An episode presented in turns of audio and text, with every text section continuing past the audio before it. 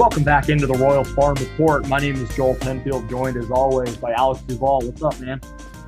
Joel, I'm doing well. Just had a nice uh, two week break from from from life, really, at the end of our school year. So, um, you know, we've been we've been relaxing a little bit, been doing a little watching some minor league baseball, watching some major league baseball. Um, college baseball's in swing. It's a it's a great time of year. I've enjoyed the last couple of weeks uh, ever since school got out. So really excited to kick it up a little bit here with the draft coverage.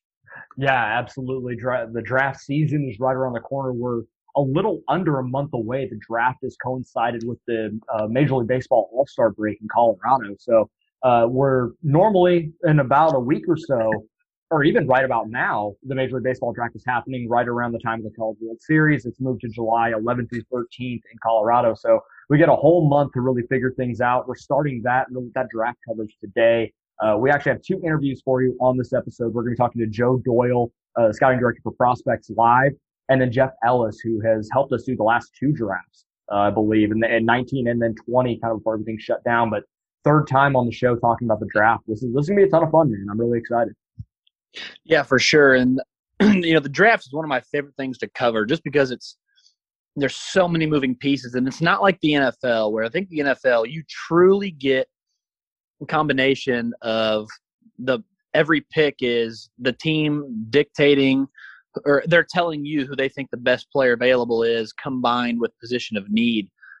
And in baseball, you know, it's not always best player available because there are signing bonus games that can be played. It's sure it's it's never about position of need because right you know that it takes so long for those guys to get there. So what you're seeing is a, a combination of of scouting. It is um, there's some analytics in terms of like which guy do we project to be the best based on past guys that have been drafted. It's scouting grades. It's signing bonus games. So there's a lot of fun stuff to cover. Um, We've already released our first draft rankings. Our sec- second round of draft rankings, our updated draft rankings, will be out tomorrow. Uh, so if you're listening to this on Monday, it'll be out sometime on Monday as we're recording on Sunday night. Um, it'll be out on Monday, and then we will have not a mock draft because like we don't. I, am not talking to anyone in Detroit. Like, hey, who's Detroit going to take? Um, you know, so it's it's hard for us to do a mock draft of sorts, but we'll have like a like a faux draft um, here at the website in just a little while um, where we get together, we get some pref lists out and tell you what we would do if we were these teams drafting. And then also we'll have some prospect profiles of some guys you should know for the Royals. So a lot of draft coverage ready to come up. Always, as always, with our normal minor league coverage. So, really excited about the couple of weeks ahead here as we prepare for the draft, which is July 11th. There we go. There, there's a ton. It's nice to kind of to do go back and forth now between what the minor league system is doing and now the you know the truly the future of what the Royals organization is because that it's going to get better. We're going to see more guys in the system uh, here in the next month or so, and that's really exciting. Before we get into our first interview, we're going to have Joe Doyle on first. Uh, thank you guys and listeners and everybody else, uh, anybody that can listen to this, for getting us to 10,000 followers on Twitter. Uh, we're almost at t- 10,300 now this has been a long time coming, and I know Alex is Alex has been here for over a year. You know, helped found this thing, and then I joined a year later. It's been so cool to see the growth of this site, but that a lot of it is because of you guys uh, allowing us to do this and appreciate and actually liking the work that we do. Uh, it really does mean a lot. That was a really cool day, a moment for us to see that that 10,000 follower come on. So uh, thank you guys so much, and here's the next 10,000 because it's not it's not going to be very long before we get that. Yeah, absolutely. We we appreciate you guys following along, and hopefully we can keep you know keep sharing our love of minor league baseball with you guys. All right, without further ado, here is our interview with Joe Doyle. Hope you guys enjoy it. Joining us now uh, is Joe Doyle. He is the MLB draft director for Prospects Live. He also does some work uh, over at Lookout Landing covering the uh, the Mariners for SB Nation. And he's joining us now. Talk a little MLB draft. How's it going, man? Doing well, man. I'm uh, excited to join you guys. Thanks for having me on today. Yeah, absolutely. We're, we're really excited. You know, the draft normally is about now, but we got to wait another month for it. But we're really ramping up our, our coverage here and talk about, you know, what the future of the Kansas City Royals looks like here, uh, picking seventh in this year's draft. I want to start here first. And I know Alex has some other stuff, but in your, your most recent one, you have Jordan Lawlar falling to the to number seven with the Royals, who's you know one of the top prep shortstops in this draft. There's also other publications that have Kumar Rocker, who a lot of people still consider one of the top prospects uh, in this draft, top pitching prospect, him and Leiter. It's really weird thinking about two players that coming into the year were consensus top three felt like picks falling to seven. Is there is there maybe some smoke screen happening, like some maybe some uh, like NFL draft type stuff, or could this be? Is there some validity to some of these top players falling that far? You know, I think with the Royals, what you're what you're kind of looking at is picking seventh. There's a crop of six or seven guys there that make a lot of sense. Um, Marcelo Mayer and Kahlil Watson, Jordan Lawlar, Brady House, and then of course you got Jack Leiter. And for us, we have Harry Ford in that same conversation with Jackson Jobe. And Kumar Rocker is kind of number seven or eight. Uh, and I think what Dayton Moore is going to have to do is just kind of sit back, relax, and, and see who falls to them. For us, uh, looking at you know what we know and what we don't know, and some of the teams ahead of the Royals, it just so happened that Jordan Lawlar was on the board and available. Uh, Kumar Rocker was also on the board and available.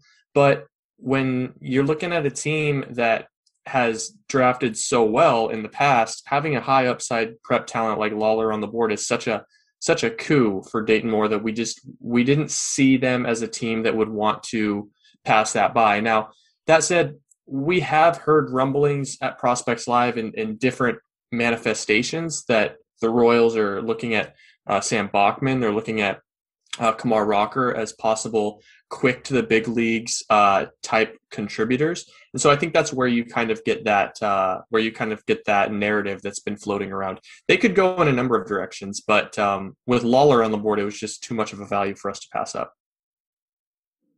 So you're you you really believe there's a better than good chance that Rocker is even if the Royals don't take him, there's a better than good chance he will be on the board at seven. I mean, I, I don't want to put any, um, you know, percentages on it or, or label it or anything like that. I mean, we've still got Rocker's still going to have at least, you know, you'd think two more starts, maybe one more start in the College World Series, and that's where he gained his fame.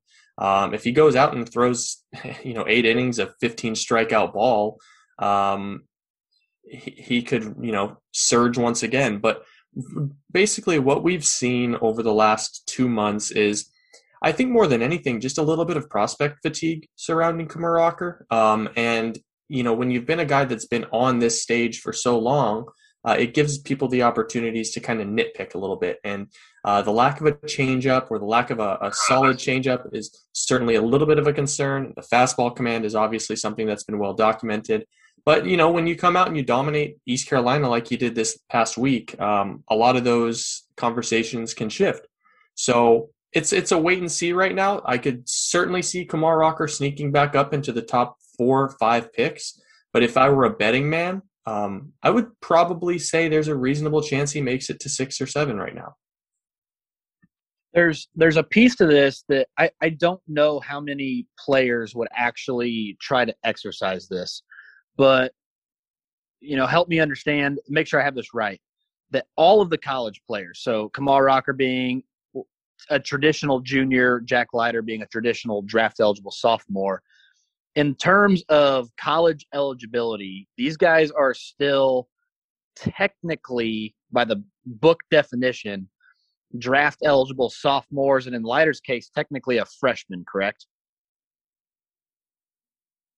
So he is technically a second year draft eligible player is how I would say it. Things have gotten so convoluted with the new terminology surrounding COVID freshman and true sophomore and um, you know all of these different ways to to designate a player. I would just call him a second year or a yeah a, a second year draft eligible player, which is rare. I would say probably only you know ten percent of guys that go to college actually um, fit into that bucket. You have to be uh, 20 years old and 10 months to qualify for the draft if you're in your second year in college, and Jack fits that bill. Yeah. So I guess what the the kind of the question I have is: Is there any way that Jack Leiter uses that extra year of eligibility that the NCAA has granted these guys? And and tries to tries to pinch some some more money out and says hey if you don't want to give me seven million dollars because so I'll, I'll jump to this real quick. And your guys' fifth mock draft you guys ran, you have Jack Leiter, fourth overall to Boston. So, you know, typically uh, fourth overall, I think Asa Lacy got just over six million last year. Let's say Jack Leiter wanted to demand eight million dollars, or I'll go back to school and still be technically, or you know, still have two years of eligibility after that in the NCAA. Is there any chance these guys try to pinch some extra dollars out of teams, or do you think it'll be pretty well, um, you know, standard operating procedure in terms of like bonus signings and stuff? Yeah, I think this year, um, more years than most, you're going to see teams trying to cut deals. It's a very prep heavy year, and I think teams are going to be looking for value in the second, third, and fourth round more than most years. Um, so, in that regard, you know, every representation for every player is different and every every guy has a specific number that they put on their on their value. Here's my thing with jack. If you're selected in the top four and the roy or not the royals the red sox have a, a slot bonus of the fourth pick i think it's 6.6 million dollars. Um, if if jack isn't willing to take you know 6.3 million dollars or even 6.6 million dollars you're betting pretty heavily that you are not only going to go back to school and do it all over again, but you're going to be a top five pick again next year. And one thing that doesn't get talked about enough is when you do go back to school, you know, ultimately you do lose leverage because you're running out of eligibility uh, in the draft. And, uh, you know, every year that you're older, um, your profile is marginally more, uh, you know, unappealing to teams because you are maxing out um, developmentally. So in in Leiter's case, I my understanding is he is looking for you know big money, top five money. Um, I think if someone were to in the top four were to step up and offer him 6.5, 6.6 million dollars to sign, uh, personally, and you know, I'm glad. I, I, I'm kind of glad I'm not in this position. I don't walk away from that guaranteed money and and risk an arm injury or risk uh, performance woes or anything uh, that could come up with you know pitching at the college level for another year. That makes sense, and, and it kind of leads, and, and, you kind of brought up um, a good transition. To my second, my you know my next question here. The, the you guys have Harry Ford, who's a who's a prep player. Um, I know I've seen him mostly behind the plate, but you guys have listed second base in the outfield as well. Baltimore last year goes Heston Kjerstad, number two overall, cut an underslot deal with him. And I've seen a few mocks recently with Baltimore uh, suggesting they're going to go Sal Frelick um, at a Boston College with another underslot deal at number five. If that's a if that's their strategy and that's something they decide they want to do, they want to go college outfielder, take them early, under slot, save money, whatever. Um, is there a chance that you know I, I, don't think a guy like Marcelo Mayer gets past three. I think um, sounds actually like Detroit's in love with him, and that's where you've got him at the moment. Mm-hmm. But does does a team like Baltimore going under slot create opportunities like Kansas City to have Jordan Lawlar at number seven, like you guys have, or is there a chance that Jordan Lawlar, Kumar Rocker, Kahlil Watson, somebody like that, gets to Kansas City, even if Baltimore doesn't go under slot.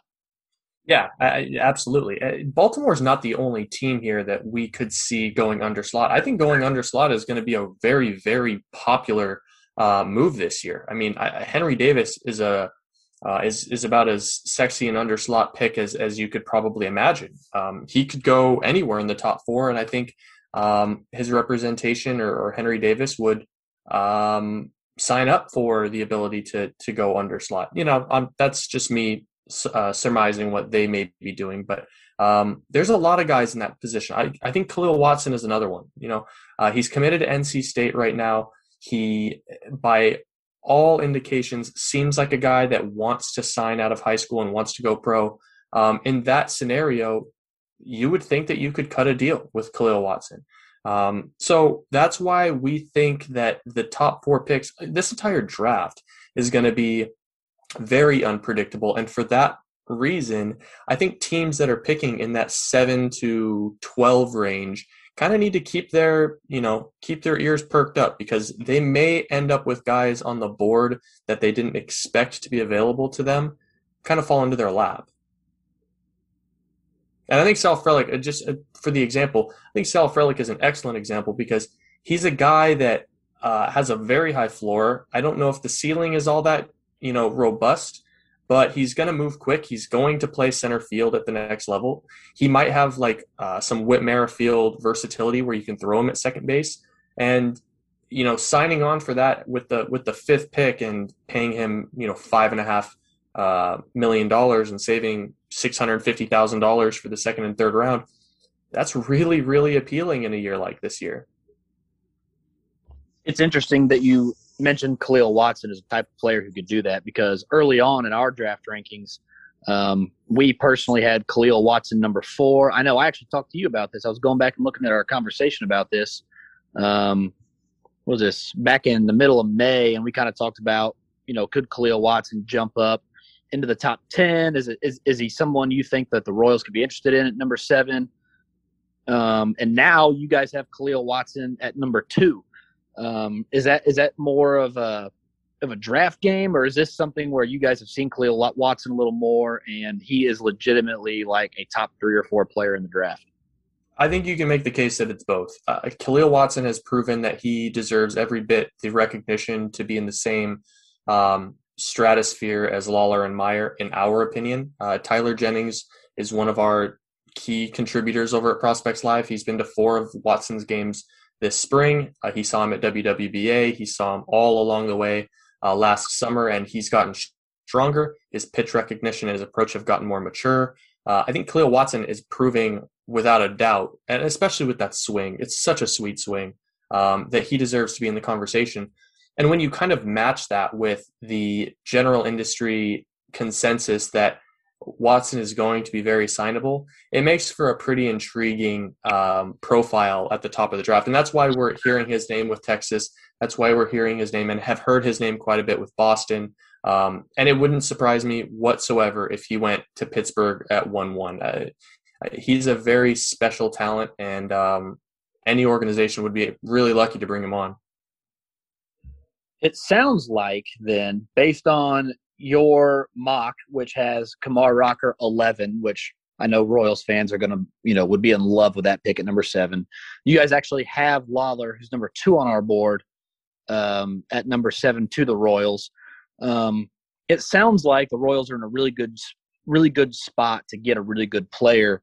In your mind, if the draft goes perfectly, the stars align specifically for the Kansas City Royals, what is the the best possible outcome between things that you've heard where you've got guys on your board? Like what is the best possible outcome in terms of the royals getting the best and also like reasonably falling to number seven like the best player that could get there? I think in a perfect world the best player that could get to kansas city and just given their timeline given where they're at um, if if this draft pops off as prep heavy and we see Lawlar, Mayer, House, Ford, Jobe, and Watson go one through six, which I don't think is going to happen. But you know, throw in Frelick in there or throw in Davis in there. Um, if Jack Leiter were to fall to number six for the Royals, I just don't think there's a way that you can walk away from that, um, especially given their competitive window. They've got so much pitching right now that looks to kind of anchor what could be the next window for Kansas City. And I think if you throw Jack Leiter in there, he could conceivably be in the big leagues in July of, of 2022. He's that good. He's that developed. I honestly, uh, one of my fears with Jack Leiter is I don't know how much more he can develop, um, with the exception of command for some of the breaking stuff. But it's all already so good that injecting Jack Leiter into a rotation with, you know, Bubic and, uh, and Kowar and you know all these different players, Singer, uh, the Royals would just be stacked in a rotation, and then you can supplement that with uh, with some good different lineup pieces through free agency. But I think it opened up an immediate window from 2023 to 2026 for Kansas City to compete. So I've personally um, seen both those guys and watched a lot of Vanderbilt baseball this year, and I get everybody having Leiter ahead of rocker, like especially right now, like I I do, I get it. But am I wrong, do you think, to say that if both players hit their top 1% outcome, that Rocker has the better ceiling than Leiter?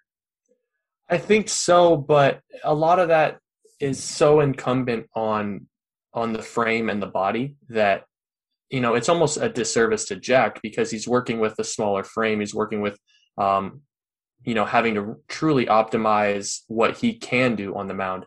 But that being said, you know Jack has shown a curveball, he's shown a slider, a cutter, a changeup, and a dominant four seam fastball. Uh, whereas if you if you can get you know three of those pitches to plus, which I don't think is out of the realm of possibility, the the fastball is already every bit a seventy, um, and then the curveball has at least flashed plus in the past, and I, I would like to see him use the slider a little bit more because I think it's a pretty good pitch, um, but he just hasn't really needed to. Um, and credit to Jack, I mean he's modeling his approach in games um, off tunneling models, which is the way you should do it. It's a pro approach. So in that regard, I think Jack has shown that he has um, a better understanding for pitchability and a, a fuller arsenal right now. With Kumar, what you're getting is yeah, you're getting a fastball that is, you know, at its best 94 to 97, touching 99. Um, the command hasn't been there, and the command hasn't been there for three years. Uh, the slider is slider breaking ball, whatever you want to call it. It's every bit of 70, um, and he commands it, frankly, a grade and a half better than he commands his uh, his fastball. And so for that reason, uh, you know, you've got a, a, really high floor in Kumar Rocker, but he hasn't really shown good feel for a changeup. He hasn't shown good velocity separation on his changeup. Um, he hasn't shown feel for throwing it to lefties. Uh, so in, in, that regard, yes, I think Kumar Rocker might have a higher ceiling just because of the uh, clay that you're working with. Uh, but with Jack, he's he's already shown such an immensely high floor and understanding of how to pitch that if I were a betting man, uh, if I were to put my chips on the table, I would put, you know, I'd put my money on Jack just because I think he's got the ingredients to be a starting pitcher at the big league level for a very long time. It's it would seem that there's a lot of people who agree with you and and by the way also agree with you that best case scenario this this draft goes, like you said, Henry Davis one, Sal Frelick in there, like maybe Baltimore at five, and then the rest of the top six go prep, and then like I I, I personally think Jack Leiter won't get past Boston at four, but let's say he does get to number seven. It seems like the consensus would be that is the best case scenario that in a in a perfect world that somehow he is the best player that Kansas City could physically keep could physically acquire. Let's say that Kansas City um, has six guys on their board that are clear cut, the six best players, and then after those top six players, they're kind of meh. If they were going to go under slot, if they were going to sign someone that everybody went, whoa, that is clearly going to be for less money than slot value. That per, that player is not in the top seven uh, of the best players available. Um, give us your best guess on who that player might be. I think my pick would have to be one of the two college hitters that are still on the board. I like Matt McLain as a good fit for the Orioles. Um, I don't know if they specifically like him. he's not the you know biggest data darling, and uh, we know Baltimore is very very invested and involved in uh, analytics. So you know I don't know if he makes the most sense, um, but I, I think you could make the case that Baltimore has the need for additional uh, quick to the majors infield depth on their farm. I think that's something that they certainly need to bolster. Um, but the other one would probably be Colton Cowser. I think Colton Cowser is a, he's going to move quick. I, I think he's a you know a future left fielder that you can bat anywhere between second, fifth, sixth in your lineup. Uh, he's going to hit. Uh, I think he makes a lot of sense and could save you a good chunk of change. But I mentioned this guy at the top um, a guy that I really think the Royals Royals fans need to watch out for is Sam Bachman. Uh, you know, this guy fills up. He checks every box that the Royals would be looking for. Um, he's going to move extremely quick. Uh, if you think you have all the rotation pieces you needed to compete in 2022, Bachman can shut it down in the eighth and ninth inning as as a floor. Um, but also, you know, he could be a starting pitcher, a legit Dustin May type starting pitcher at the big league level in 2023 once he continues to work that changeup and uh, finds consistent command with the slider. But I think for a number of reasons, Sam Bachman makes sense for the Royals, and you might be able to save a little bit more money on Bachman than you could save on Rocker with the seventh pick. So he would be my my big sleeper to watch out for. I've got one more question for you, Joe, and then I know Joel's got one or two as well. Sure. Um, right now, the Royals have very little, if any, true center field talent in the system outside of like Erick Pena, who still hasn't debuted an A ball, and quite frankly, I think is a right fielder long term anyway. If the Royals were going to target a uh, defensive first center fielder that you're going to try to project the bat, whether that's in round one at number seven, like an underslot deal, or even in the second round or later, um, who who is your favorite defensive center field prospect whose bat is good enough to go in rounds one through three.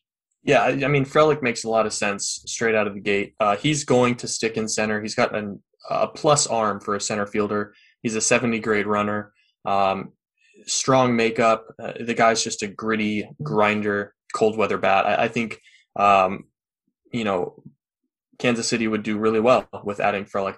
I've been pretty public that I have some apprehension on the ceiling of the bat. Um, he has good bat speed, but you know he only hit uh, like one home run I think since March. Um, so there's been a little bit of a power outage. Um, don't don't quote me on that. I could be wrong, but I, I, think more than likely if they don't go with Frelick in the first round, you're probably looking at a second round high school type. Um, if Will Taylor were to fall that far, I, I think he's an excellent fit. I think he makes a lot of sense. He is a dynamo in terms of defensively in center field. Again, questions on whether or not he's going to um, impact the baseball enough to be a big league regular, but um, I've heard several comparisons to like Sam Fuld on uh, on Will Taylor. So I think that's an intriguing uh, bat in the second round. I, I, think you could look for a guy like um, like Christian Franklin out of Arkansas in the second round. I think there's a legitimate chance he could fall that far. He's a plus defender in center field. He takes excellent rounds to the ball um, at least an above average arm. Uh, you've seen the raw power. I mean, it might be 60 grade raw power, but there's uh, definitely some approach issues and some swing and miss in his game that needs to be cleaned up. But I think he's the type of bat that you know you can bet on in the second round. Give him some pretty good money and uh, try and develop the bat into a place where he can go out, hit 240, hit 245, hit 18 to 20 home runs, and play an excellent center field. I, I think he makes a lot of sense. So sticking kind of in the rounds two through three, you know, on your guys' draft, uh, mock draft, you have the Royals taking uh, Adrian Del Castillo, the catcher out of Miami. Uh, who are some other guys that Royals fans should keep an eye on in rounds two to three? Uh, like a guy like Christian Franklin, who's a guy that Alex and I are pretty intrigued by. Who are some other guys to keep an eye on there for, for Royals fans to look to? Yeah, I, I think uh, I think a big one is going to be Christian Franklin. I mean, Dayton Moore has has seen a ton of Christian Franklin. Um, you know, his son Robert Moore plays for Arkansas, so he's always tuned into what Christian Franklin is capable of. Uh, so I think he's a guy that you certainly want to watch for. We we tabbed Adrian Del Castillo to the Royals because uh, Salvador Perez trains with Adrian Del Castillo or vice versa. Uh, they're familiar with the bat. He's obviously a, a good value this far down, uh, considering you know he hasn't answered any of the questions in terms of defense and power that a lot of people were looking for. But as you go down the board a little bit, um, I think Justice Thompson out of North Carolina makes some sense. He might be a, a sexy second or third round pick. Um, he is a long, long strider in center field, big, six foot four, lean body, uh, can really go get it. Uh, he's got at least above average raw power that he seems to be tapping into this year, and the hit tool has really exploded onto the scene like a lot of people didn't expect. So I think he's a name to probably watch out for. Um, some of the other guys, I know that the Royals have been um, out to see Frank Mozzicato quite a bit out of, uh, I think it's Connecticut or New Jersey. He's a cold weather high school arm. I don't see him personally falling into the second round, but um, the Royals have gone for high school arms in the past. I think he could be uh, one that they go after, kind of in a Ben, uh, ben Hernandez type of mold. Uh, and then as you continue to go down the down the board, you know you look at guys like Matthew Nelson, you look at guys like Jaden Hill, you look at guys like Alex Binelas, uh, those famous college performers that have had a down year. you know, I think they they make some sense as you continue to move forward and see what sort of uh, I don't want to say bargains, but what sort of values you can get with guys that are maybe coming off a bumpy year that you can expect more out of moving forward. So I would expect, like any other year, uh, the Royals to save a little bit of money with their first pick in some way. Uh, they're going to grab a, a high profile prep probably in the second round if they don't in the first round. And then I would look for you know some of those steady college performers or bargain plays uh, that Dayton Moore has you know really cashed in on in the past. So one last question, we'll get you out of here. Um, as I, I, mentioned off air before we uh, started recording, I obviously live in Kansas City. I'm a Royals fan, have been since I'm here, but my heart is with the Seattle Mariners. You do work for Lookout Landing. Um, kind of to humor me for a second, who's someone that the Royals, that the Mariners uh, could take? I believe it's 12 or 13 in this draft.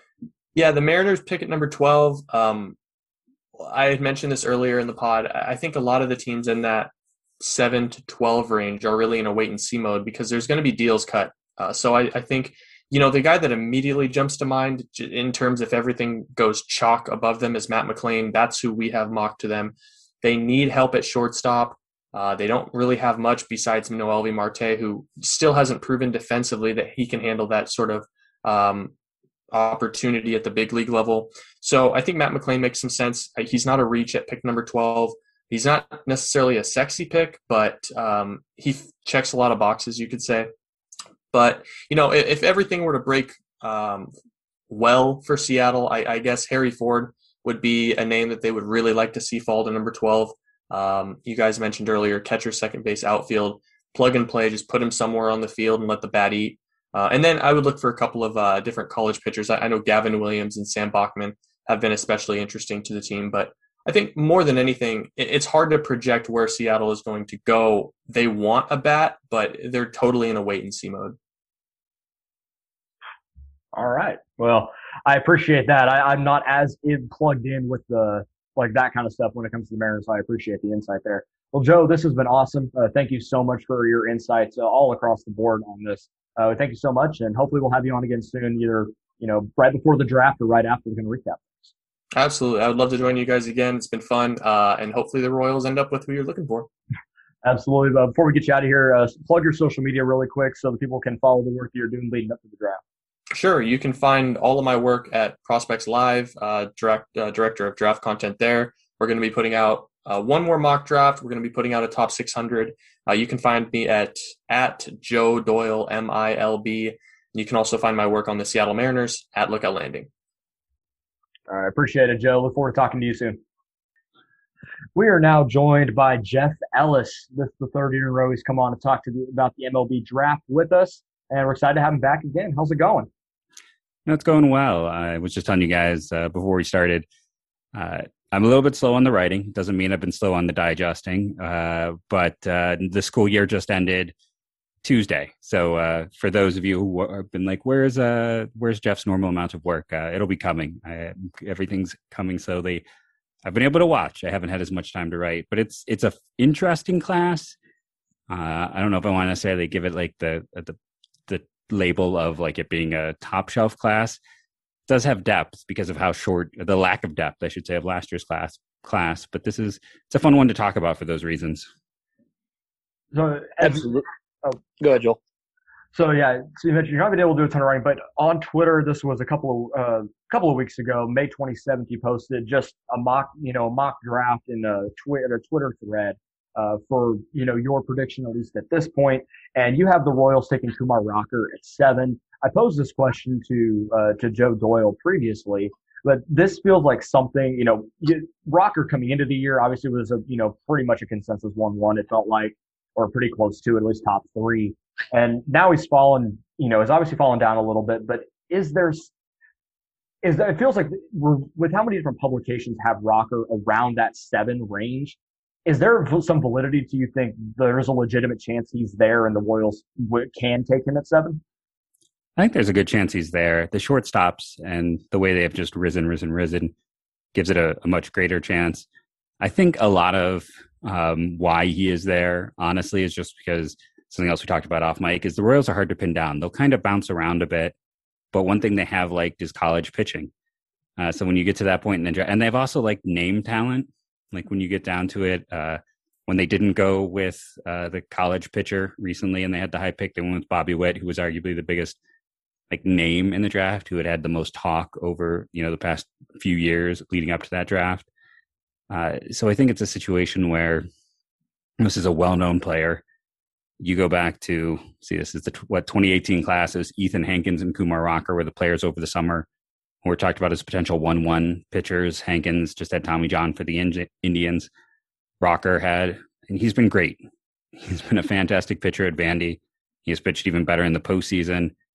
Uh, it's it almost feels like the reason he is there is less about what he has done and maybe a little bit more about how people are liking some other players. But I, I think I wouldn't necessarily say there's any heat from the Royals because again they tend to be pretty you know closed about what they're doing. But I think a lot of the information is just logic and.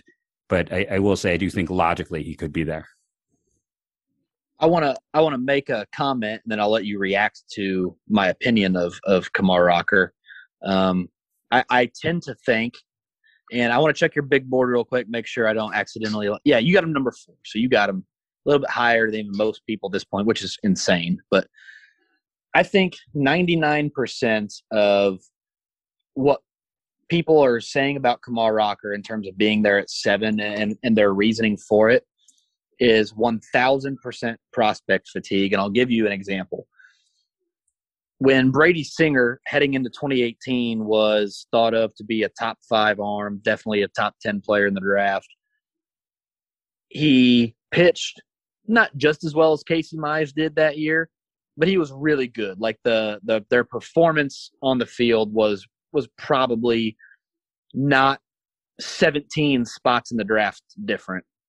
And then, so Casey Mize goes number one. Brady Singer falls to the Royals at 18. This year, Kumar, again, Kumar Rocker, thought of to be a top five pick for sure, goes out there and puts up better numbers in 2021 than Casey Mize did in 2018. Or I don't actually have them pulled up. The last time I looked, I was like, yeah, those are they're they're better numbers or just as good. And folks have them all the way down to like number seven. Like I said, you still got him number four on your board. And really, with Henry Davis, Jack Leiter, Jordan Lawlar, Kumar Rocker, Marcelo Mayer, like I could see Rocker being anywhere in the top five.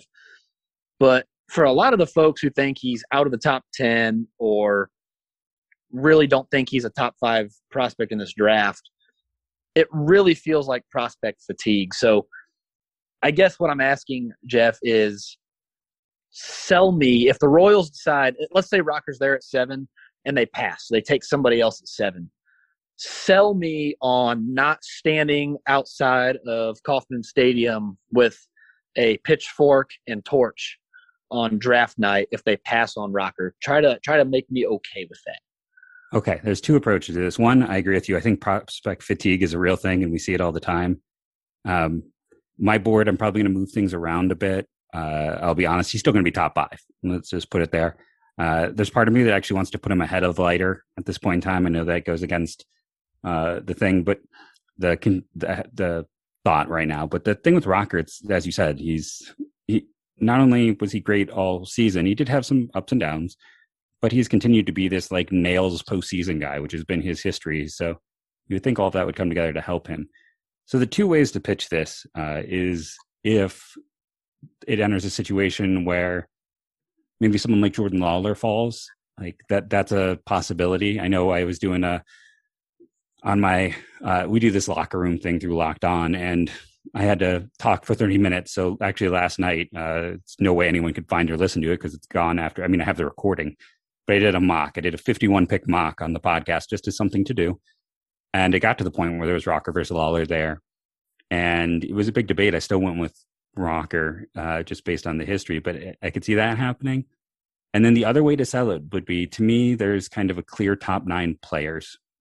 No one can argue that there's, you know, maybe a tier that's like a top four to five, and then there's another tier, but I think there's a real clear top nine. And after that, it's just from pick 10 to pick 30, shake it up in a bag, uh, pick anyone out, and you're going to probably feel about the same.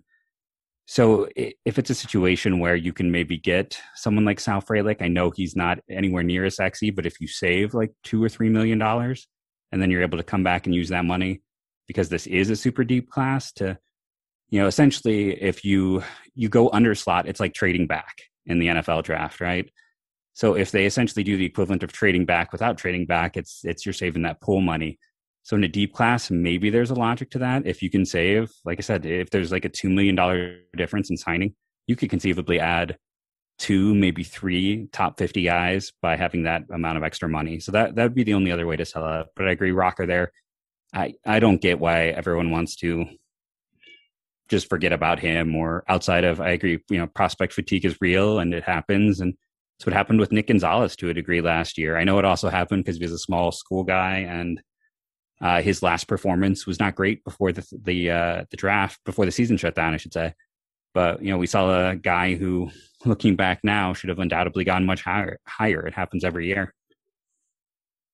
There's that first um, point you brought up about Jordan Lawlar. I think I'd be okay with that. Like on our board right now, I don't know if you've seen that we have uh, Rocker one, Lawlar two, Leiter three, Watson four, Davis five. So if they went with Lawlar, our number two prospect over our number one, I would get it. I wouldn't be very happy, but I would get it.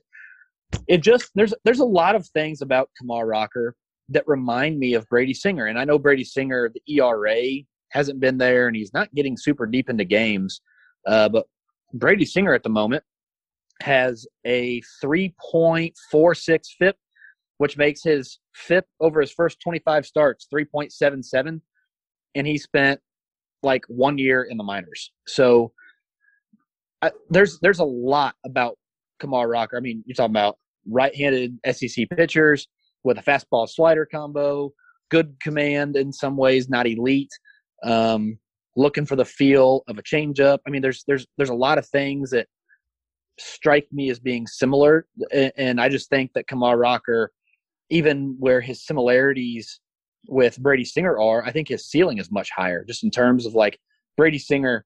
I don't think ever had like ace in potential in the big leagues. Like I was pretty sure Brady Singer was going to be a big league starter, and he's been really good. I just don't think that Brady Singer, without the changeup, can be an ace in any capacity. Where I still think Kumar Rocker can be. I think if if everything plays itself out, and maybe it's a top two percent outcome, but there's ace potential in Rocker, and I just I'm glad to see Rocker still at number four on your board with the potential to go to KC at seven because that feels like the ultimate prospect fatigue as as if people are just kind of like looking for reasons not to draft him instead of like again with Casey Mize back in 2018 where where folks were like almost like looking for reasons to make him the number one pick. And I don't know maybe I'm off in my analysis of of the way that people handled both pitchers but um, I don't know. It just it just seems like like very much like overthinking.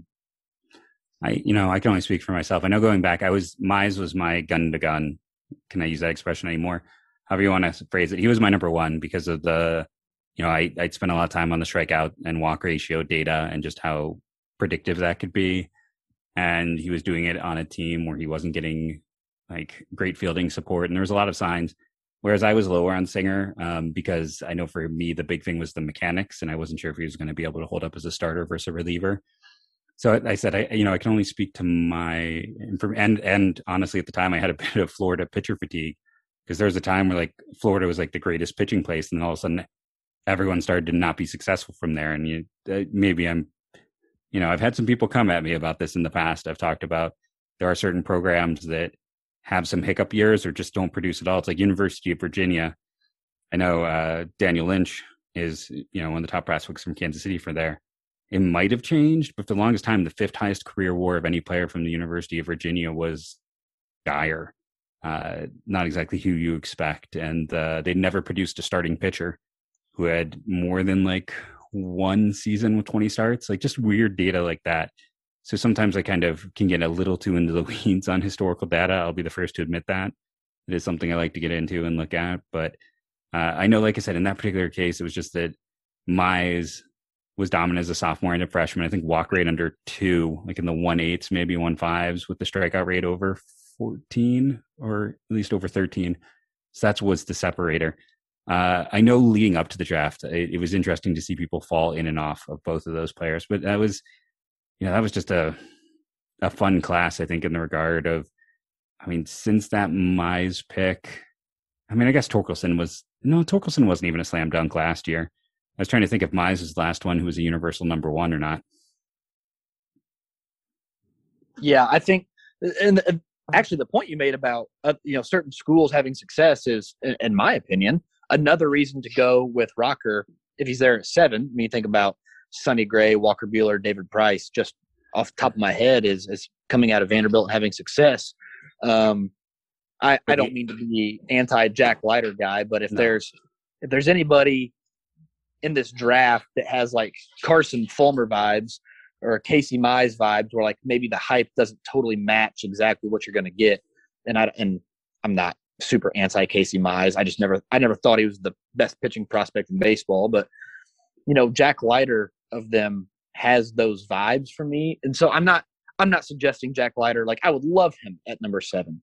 I just don't understand then, I don't think, how in one token we can be super hyped on Jack Leiter and super excited about um, you know some of these other guys and then like forget what Kumar Rocker has done in the same breath. So it's interesting to me and I know we're spending a lot of time on Rocker. We can get to other guys, but I know Royals fans are salivating uh, and maybe partially that's our fault for hyping Rocker up so much, but um, if Rocker is there at number seven and the Royals don't draft him, there's going to be a really, I, really believe there'll be some kind of an outcry from from some Royals fans, um, just because I think the perception is that you know between the production and the name and the potential that he's going to be the guy a lot of Royals fans want.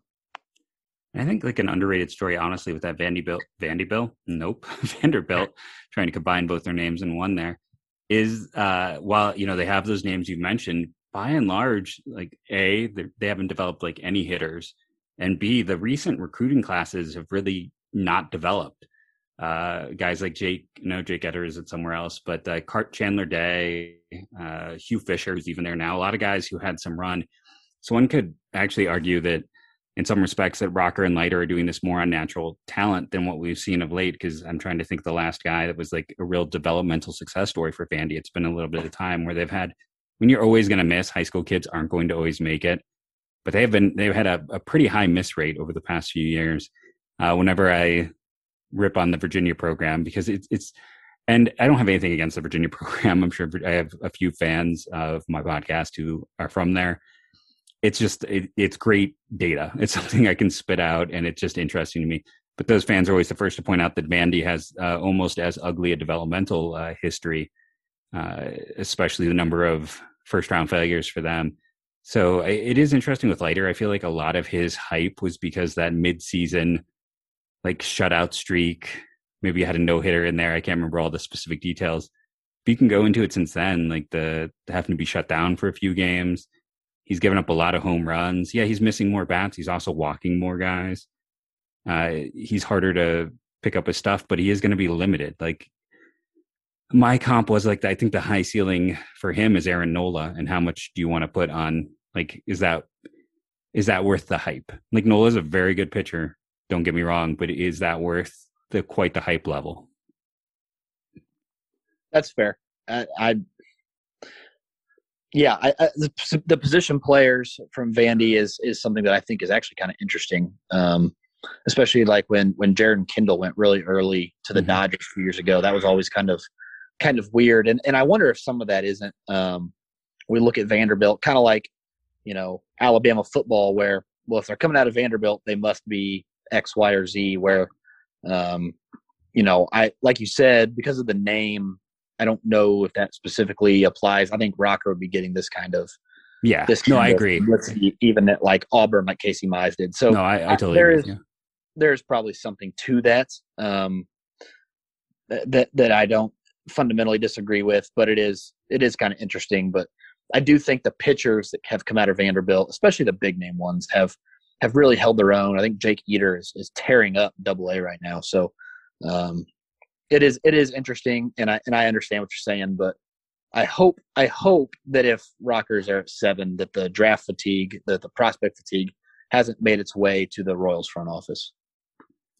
Yeah, I don't think it has. I, I think you know we. I was a big Asa Lacy guy, and I know he wasn't necessarily who everyone wanted last year at that pick, but they, you know, you look at the data that led them to draft him, and I feel like that data also leads you to Kumar Rocker. Just when you look at some of the uh, strikeout data, and you know, also some of the the walk data, because I mean, neither of them are perfect control specialists, right? Neither of them are guys who are going to have that low uh, walk rate, but they're both guys who miss a lot of bats, and I think there's some room for similarity. And they're both big. That's the thing. Like, would if if if Leiter and Rocker on the board, just knowing the Royals and their history of draft picks, would they even would it be a debate? Would that front office consider someone who's not six four or bigger? I'm trying to think the last non six four arm they drafted. It is actually a good. I, I tweeted that out a little while ago that um, from from our account at Royals Farm Report that the Royals pitching prospects are big. Like the smallest one of the group is like Alec Marsh, and Alec Marsh is like 6'2", 230. So um, even at I mean 6'2", 230 is not a small human being, and he's like the smallest one they have of the group right now. So there is something to that that I think is interesting, but um, we can we can move on to to somebody else because I could talk about Kumar Rocker all day, and I really don't want to accidentally do that. So um, in the in the sake of time here, let's say the Royals go prep shortstop. Let's say I, I'm pretty sure Marcelo Mayer's floor is going to be three, so we'll throw him out of the conversation. But I have seen um, Jordan Lawlar, I've seen Kahlil Watson. I've seen Brady House. Um, who is your your personal preference of the three between Watson, House, and Lawlar? Yeah, it, I feel like day to day Watson versus Lawlar changes for me. Those two are very similar, and then I have House kind of a step down just because I think he's more probably a third baseman. He's got the better power. Uh, I was joking on our, the recording it yesterday. It's like in my uh, for relaxation, I'll play OOTP from last year, and he's in the game. and He just retired as a Hall of Famer in it, so that's who everyone should draft. Obviously, he's worth 80 WAR for his career and hit 600 home runs. But all kidding aside, uh, you know, Lawlar is bigger. He's got athleticism, but Watson's more the twitch guy. He's not as big, and I think I I consider like personally someone like Cleo Watson is probably going to go in the top five. It's like a victory for people like me, who going back to 2012 have been so anti like height narratives. Uh, there was a time when Kahlil, Kahlil Watson would not have gone top 10 because he's like 5'9, 5'10. Uh, and that that was a real height issue. Jack Leiter would have probably had to wait to go in the later part of the top 10 because of height. And if there's one thing baseball has shown, it's like, you know, I do a, a podcast about the Indians. It's like Jose Ramirez is five foot eight, if that. Well, he is five foot eight. I'm not going to make him any smaller than he is. He's like five eight, five nine. He hits the ball, you know, hard. There's a lot of guys. Height doesn't matter as much as like that quick twitch, that bat speed, and being able to have a good launch angle and being smart. So for as much as like I still see people being like, oh, Kahlil Watson's got 10 to 15 home run power, I'm like, let's wait and see what he can do. Like he's got the bat speed and the twitch to have more. I got to see what his swing is like. I know it's a little slappy right now. If you can work with him, I think you know he might just athletic tools be higher than Lawlar. Now Lawlar is a little bit bigger, uh, probably a little bit safer, has faced some better competition, but I, there's very little separate. It's like you lean towards Lawlar after everything I just said you do lean to him a little bit just because of the safety with the size and who he's faced. But uh, at the end of the day, those two are so close. And I think, you know, they're both shortstops. Uh, House is a little bit lower because he's probably going to go to third, but just get ready for all the Corey Seager statements with him. That's just going to be so many. When you listen to that MLB, draft, like I'm calling it now, Harold Reynolds, Harold Reynolds is going to compare him to Corey Seager because like you have to go, you know, who do when they're doing those comparisons. Uh, I'm trying to think of the great one. You can find the video on YouTube as a Royals fan with Harold Reynolds comp on Hunter Dozier on draft night. It was I can't remember who it was, but he pretty much he comped him to I want to say a future Hall of Famer. So those are always something fun to look forward to. I've I've seen that one with Marcelo Mayer to Seager, and I I mean I like Marcelo Mayer. I think he's a probably a top six prospect in this draft. But the the Seager comps with him are are, are sort of interesting. Um, I got um, left-handed Rendon who can play shortstop. See now, I, I, I buy that a little more based on the swing, based on mm-hmm. maybe a general. I, I don't want to say like lack of athleticism, but I also think that Rendon is a Gold Glove third baseman because of his just being fundamentally perfect and then also being very athletic. Whereas, you know, I, I think you get a guy like Adalberto Mondesi, who's a gold glove caliber shortstop because of just elite athleticism. Yeah. So I think there's a there's a pretty big difference there. So like I get it, but at the same time, I see Jordan Lawlar. He reminds me a lot of Bobby Witt Jr. Um, I don't know that the he can he's as good of a runner, but I think he can stick at shortstop long term. I get the idea of the swing and miss. A little bit older, right out of Dallas, Texas. You know, prophetic power. Like I kind of get it. So if Lawlar's there at seven, like we kind of mentioned earlier in the rocker conversation, I could see where the Royals would go with another guy like that because they just paid one a bunch of money in 2019. Um, but I'm I'm with you. I tend to go. I tend to rank those guys: Lawlar, then Watson, then Mayer, then House. Um, I did actually hear about a, um, a workout that Brady House did that posted um, athleticism numbers and and all kinds of different athletic grades that were even better than Bobby Witt Jr. So I'm I'm kind of maybe readjusting my thinking on him, but I I think it's interesting that you have Lawlar at the top of that list because I think he would actually be sort of a familiar pick if that's who the Royals go with at seven. And he's another one. You know, you talked about prospect fatigue. I feel like there's a degree of it with him. Like, uh, I mean, Mayer was someone who if I go back to like my way too early mock, which I always finish the day the season ends, and then I start adding picks as teams get knocked out of the postseason. I think I had Mayer like back end of the top ten. Um, I had Watson going to the Indians because he fit their profile, and a lot of places didn't have him as a first round talent yet. Uh, House was, I believe, I had him to. I had him like to the Mets. I want to say, yeah, I had him to the Mets. That was before Van Wagenen got fired, and they were just going for power hitters and big names. Uh, so it is interesting where in that group, and I had Lawlar going to the Pirates, um, just based on what their front office had done. So part of me is pulling for that to still happen because then it'll just look really good. I'm not going to lie, but uh, it is interesting. I think there's that degree of like uh, fatigue with Lawlar, where the other guys have been doing things that are making them more interesting. House with the athletic profile, Watson, and all that stuff. And now uh, I wonder if Lawlar is sliding a bit because of the same fatigue you mentioned with Rocker, where we kind of sit back and if a guy doesn't have another level, even if that level is really good already, sometimes uh, we'll sit back and ding the player. It's uh, Brice Turang comes to mind as a guy who got dung because dung. No, I don't think that's word. Uh, he got dinged because of uh, you know he, there wasn't a there wasn't elite power with everything else. He was a good shortstop, but uh, if a guy is already excellent, I can't blame him for just staying excellent. So, by the way, when you mentioned uh, Hunter Dozier's comp on the, the draft night from Harold Reynolds, it was Jeff Kent, by the way. Jeff way. Kent. Yeah. Jeff Kent. You know, borderline Hall of Famer. So I was wrong, but, you know, close. Either way, I, I definitely had to mute my mic and laugh for a moment when I when I saw that comp because the, those are just, they make me chuckle because it's just asinine most of the time. Most of the things Harold Reynolds says are asinine anyways, but that's beside the point. Um, going. Well, I remember. Do you guys remember the night? It was the 2018 draft. I was. I had literally just sat down, turned the draft on, and that was a draft where I really thought Joey Bart should go number one, but everybody knew it was Casey Mize. So anyway, they get to the. They're talking about Casey Mize, and they're trying to find anybody else to talk about to go number one. And Harold Reynolds Kyler Murray. And I was like, oh my God. And then Kyler Murray ended up going eighth. I really thought Kyler Murray would be there when the Royals drafted Kris Bubic before the night started. So that was interesting to see him go early in the first place.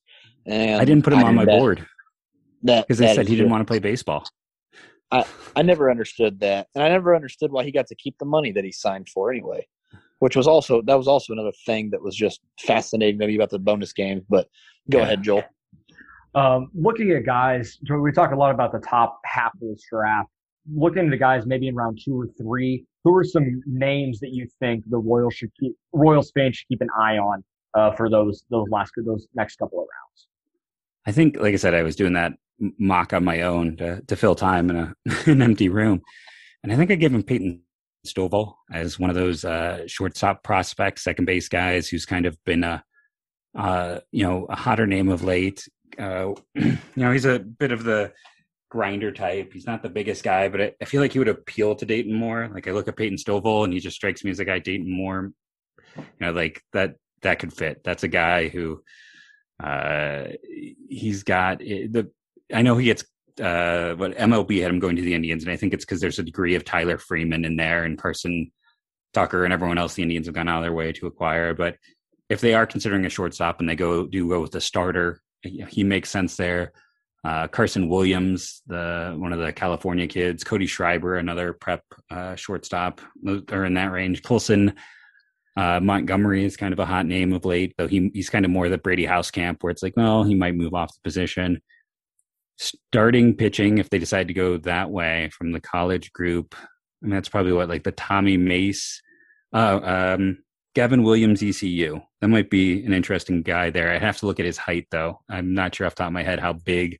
I can. I'm. I can't judge height. Like real general weakness in life. Uh, if you had me, I could not do like those car- uh, carnival games, guessing weights and heights. That is not for me at all. But Gavin Williams would be an interesting pitcher if he is available there. Um, on- I got to tell you, I knew Gavin Williams' name. I knew he had a big fastball. I knew he pitched for ECU. I was excited to watch him against Rocker the other night.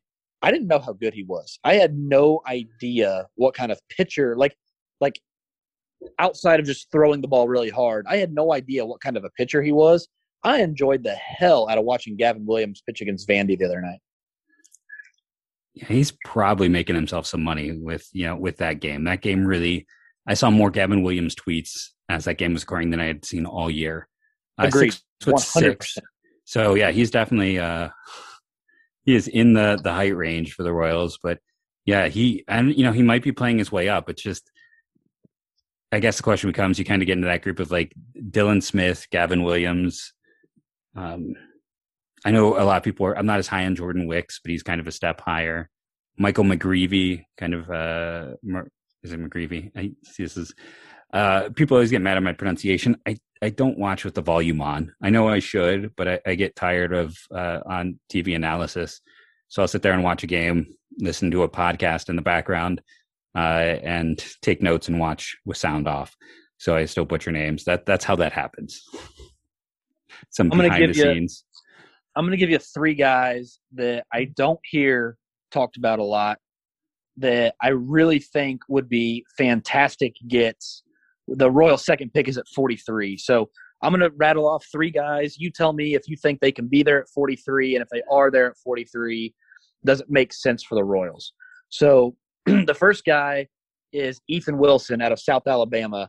Like, I don't understand what happened to him as in terms of being thought of as like a definite first round pick, but I don't see him in a lot of first round mocks anymore. The second guy is third baseman Izaac Pacheco. I absolutely love Pacheco. Like, I don't know, did we have him in our top 25?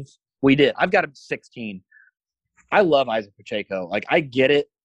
There are and so many factors that teams have to weigh, and there's so much data that I won't ever see.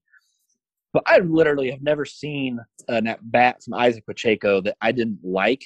And then the other guy since we've already talked about Doug, Greg, Gavin Williams, I mean, is Doug Nikhazy out of Ole Miss. Like, I, I don't think Nikhazy is probably a starter long term, but if he makes it to the big leagues as a reliever, like he's got some dynamic stuff. I again, I'm, and I'm not talking about these guys at number 7 mm-hmm. but I haven't seen them even in the top, like in consideration for the Royal second pick, like even in that range and they're all three guys who I would love at that 40 range.